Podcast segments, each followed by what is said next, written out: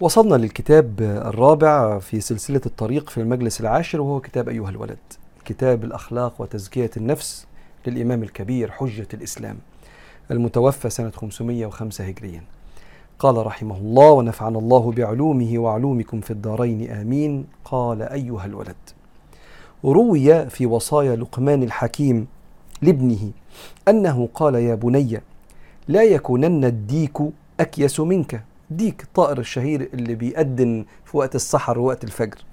ينادي بالأسحار وأنت نائم. ولقد أحسن من قال شعرا. بيقول له يا ابني بلاش الطيور والحيوانات يبقوا أذكى منك. كأنه بيقول له يا ابني بص على الأكوان وتعلم منهم كل الأكوان إزاي مع ربنا. ألم تر أن الله يسجد له؟ من في السماوات ومن في الأرض والشمس والقمر والنجوم والجبال والشجر والدواب. وكثير من الناس وكثير حق عليه العذاب. فبيقول له يا ابني بلاش الديك يبقى أذكى منك وأسرع في السير إلى الله. وبعدين قال له بيت شعر جميل جدا. قال له ولقد أحسن من قال شعرا لقد هتفت في جنح ليل حمامة على فنن وهنا وإني لنائم. كذبت وبيت الله لو كنت عاشقا لما سبقتني بالبكاء الحمائم. وأزعم أني هائم ذو صبابة. لربي فلا أبكي وتبكي البهائم. معنى الأبيات أنا نايم والحمامة عمالة تهتف. هما بيشوفوا إن أصوات الطيور دي تسبيح وأذكار. هما بيشوفوا كده إن هما بيمجدوا ربنا وبيسبحوا ربنا. وإحنا ما بنفهمش أصواتهم لكن بنتصور إن الأصوات دي فيها ذكر لله. تسبح له السماوات السبع والأرض ومن فيهن وإن من شيء إلا يسبح بحمده ولكن لا تفقهون تسبيحهم فبيقول له يا ابني أنت نايم واليمامة ولا الحمامة واقفة فوق الغصن عمالة بتقول كلام بتسبح بيه ربنا. لو كنت بتحب ربنا لكنت سبقت هؤلاء الحيوانات والبهائم. طبعا كلمة بهيمة هي كلمة دلوقتي بالنسبة لنا ممكن تبقى سوقية شوية لكن في اللغة العربية.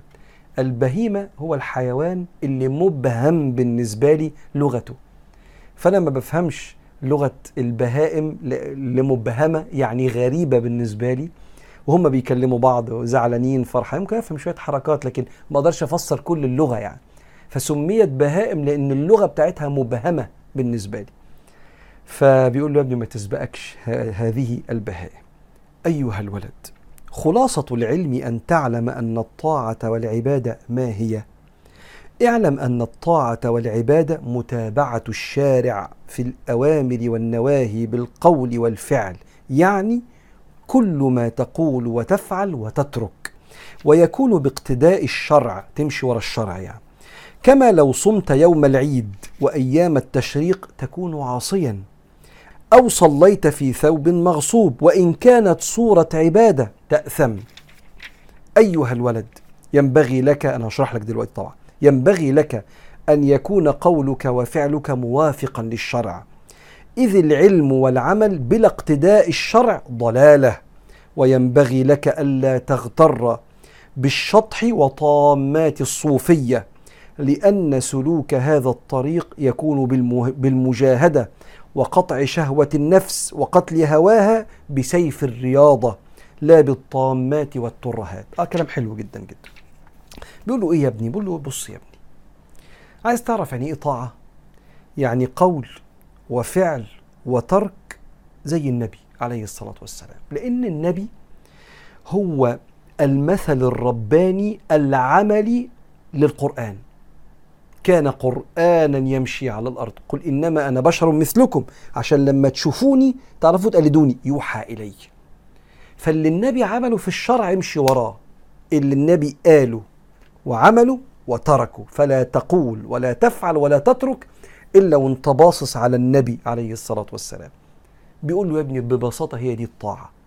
وقال له يا ابني أنت لو صليت لو صمت يوم العيد صيام يوم عيد الفطر أو عيد الأضحى منهي عنه.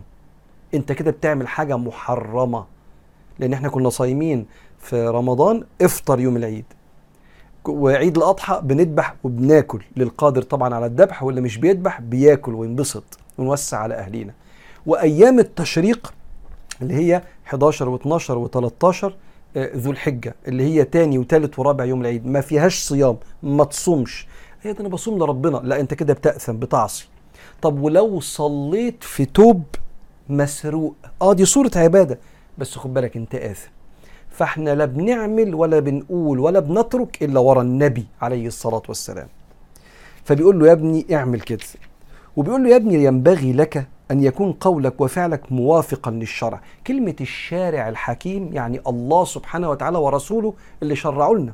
فربنا قال في القرآن وسيدنا النبي بوحي من ربنا شرع في السنة. فلما تسمع موافقة للشارع أي من شرع زي الفاعل من فعل الشارع من شرع. موافقا للشرع يجب أن يكون قولك وفعلك موافقا للشرع, للشرع. إذ العلم والعمل بلا اقتداء للشرع ضلال. بصلي الظهر خمس ركعات. بصلي العشاء الساعة ستة الصبح وشايف بعد ما الفجر قد وشايف إن ده وقتها مثلا يعني. من غير ما يبقى فيه أي ظرف خلاني مثلا راحت علي نوم ولا لأ هو هو العشاء ده وقت لأ مش وقتها.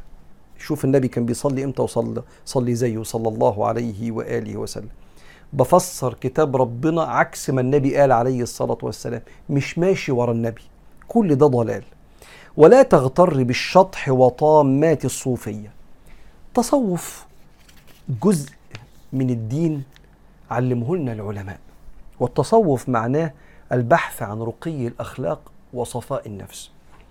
الدين فيه عقيدة فإحنا عندنا اعتقاد وفي فقه عندنا مذاهب وفي تصوف يعني سلوك الطريق وتحسين الأخلاق وترقية الروح ووصلها بربنا. فأنت عندك عقيدة وفقه وتصوف العلماء علمونا كده مشايخنا الأزاهرة. العقيدة خد بالك تنضبط على عقيدة أهل السنة والجماعة عشان كده بناخد العقيدة الطحوية أو الكتاب. الفقه بلاش تألف من عندك شوف الأئمة والعلماء فهموا إزاي القرآن والسنة فما تطلعش بآراء تلغي بيها الصلاة عشان أنت مش فاهم القرآن وتلغي بيها الصيام وتقول للمرأة الحائض ينفع تصومي وتقول للي مش عارف إيه يعمل إيه عشان أنت ما عندكش الأدوات اللي تفهم بيها القرآن والسنة. فامشي ورا الأئمة اللي شاهد لهم العلماء إن دول أئمتنا. فاسألوا أهل الذكر التخصص إن كنتم لا تعلمون. طب وفي التصوف خد بالك إن المعاني اللي ترتقي بيها لربنا تبقى موافقة للقرآن والسنة. وبلاش تعمل حاجة بترتقي بيها لربنا تبقى فيها شطحات. يعني إيه شطحات؟ يقول لك مثلا ربنا بيقول واعبد ربك حتى يأتيك اليقين. فالعلماء يقولوا يعني حتى يأتيك الموت. هو اليقين الذي يأتي الجميع. فلما يجي واحد يدعي إنه متصوف ويبطل صلاة أو يبطل عبادة علشان يقول أنا جالي اليقين خلاص. اللي هو أنا عندي يقين بربنا فمش هصلي. نقول له دي اسمها شطحات. الشطحات دي يعني طلعت بره. شطح يعني طلع بره. بره إيه؟ بره الفهم السليم للدين. شطحات وطامات. فالعلماء نفسهم بيقولوا لنا إزاي تتصوف؟ يعني تشعر وتحقق صفاء النفس. هذا التصوف يكون بالكتاب والسنة. فتلاقي الإنسان بيرتقي وبيوصل لصفاء النفس ورا النبي عليه الصلاة والسلام. وده بيحتاج آراء العلماء من السلف الصالح فعقيده وفقه وتصوف فبيقول له يا ابني خليك في العمل اللي ماشي على الكتاب والسنة عشان يبقى تصوفك سليم وابعد عن شطحات التصوف عشان ده غلط. وإيه؟ ده الإمام الغزالي ده إمام أهل التصوف. بس هم أهل التصوف اللي متعلمين قرآن وسنة بيحذروا أتباعهم من الغلطات اللي بيعملها الباحث عن صفاء النفس اللي بيدعي أنه متصوف.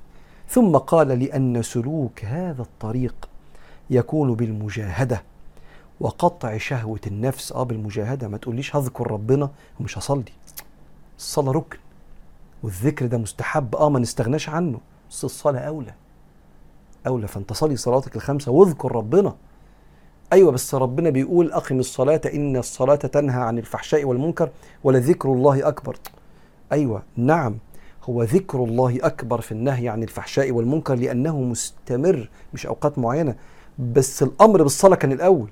فأنت تصلي وتذكر ربنا مش تبقى بتذكر وبتفوت صلواتك بدعوى إن أنا فاهم القرآن لا دي كده شطحات. فبيقول له إيه يا سيدي بقى؟ بيقول له هذا الطريق يكون بالمجاهدة وقطع شهوة النفس مجاهدة النفس فيما تشتهي من الحرام وقتل هواها. الهوى عكس الحق. ليا مزاج إن أنا أتخانق وأزعق وأشتم. ما اللي قدامي يستاهل. لا ده هوى نفس وانتقام. ليا مزاج أكل قرش من حرام ما الناس كلها بتعمل كده. أعمل إيه؟ ما ربنا يفوت لنا كلنا. ما ده مش شايفنا كلنا ماشيين غلط أكيد يعني مش هيحاسبنا كلنا. ده هوى. مزاج. فبيقول له وقتل هواها بسيف الرياضة. الرياضة مش السبورتس. الرياضة يعني حتى كلمة الرياضة نفسها بتاعت الرياضة من التكرار. فرياضة النفس يعني تمرين النفس على قول لا وتمرين النفس على القيام لصلاة الفجر خير من النوم الصلاة خير من النوم بمرنها والبطانية بتبقى حلوة في الشتاء ومش قادر أقف من تعبان ونايم متأخر. قوم قوم وصلي الفجر. هذه رياضة غض البصر رياضة بمرن نفسي إن أنا أبعد عن النظرة المحرمة قال بقطع وقتل هوى النفس بسيف الرياضة لا بالطامات والترهات الطامات والترهات يعني الأفكار الغلط اللي قال يعني بقرب بيها لربنا وأنا أصلا ببعد بيها عن سنة النبي صلى الله عليه وسلم. خلصنا معلش كانت تقيلة شوية المرة دي بس كان بيربي ابنه أو بيربي تلميذه على إن حقيقة التصوف هو السير خلف رسول الله والعلماء صلى الله عليه وسلم ورضي الله عن العلماء.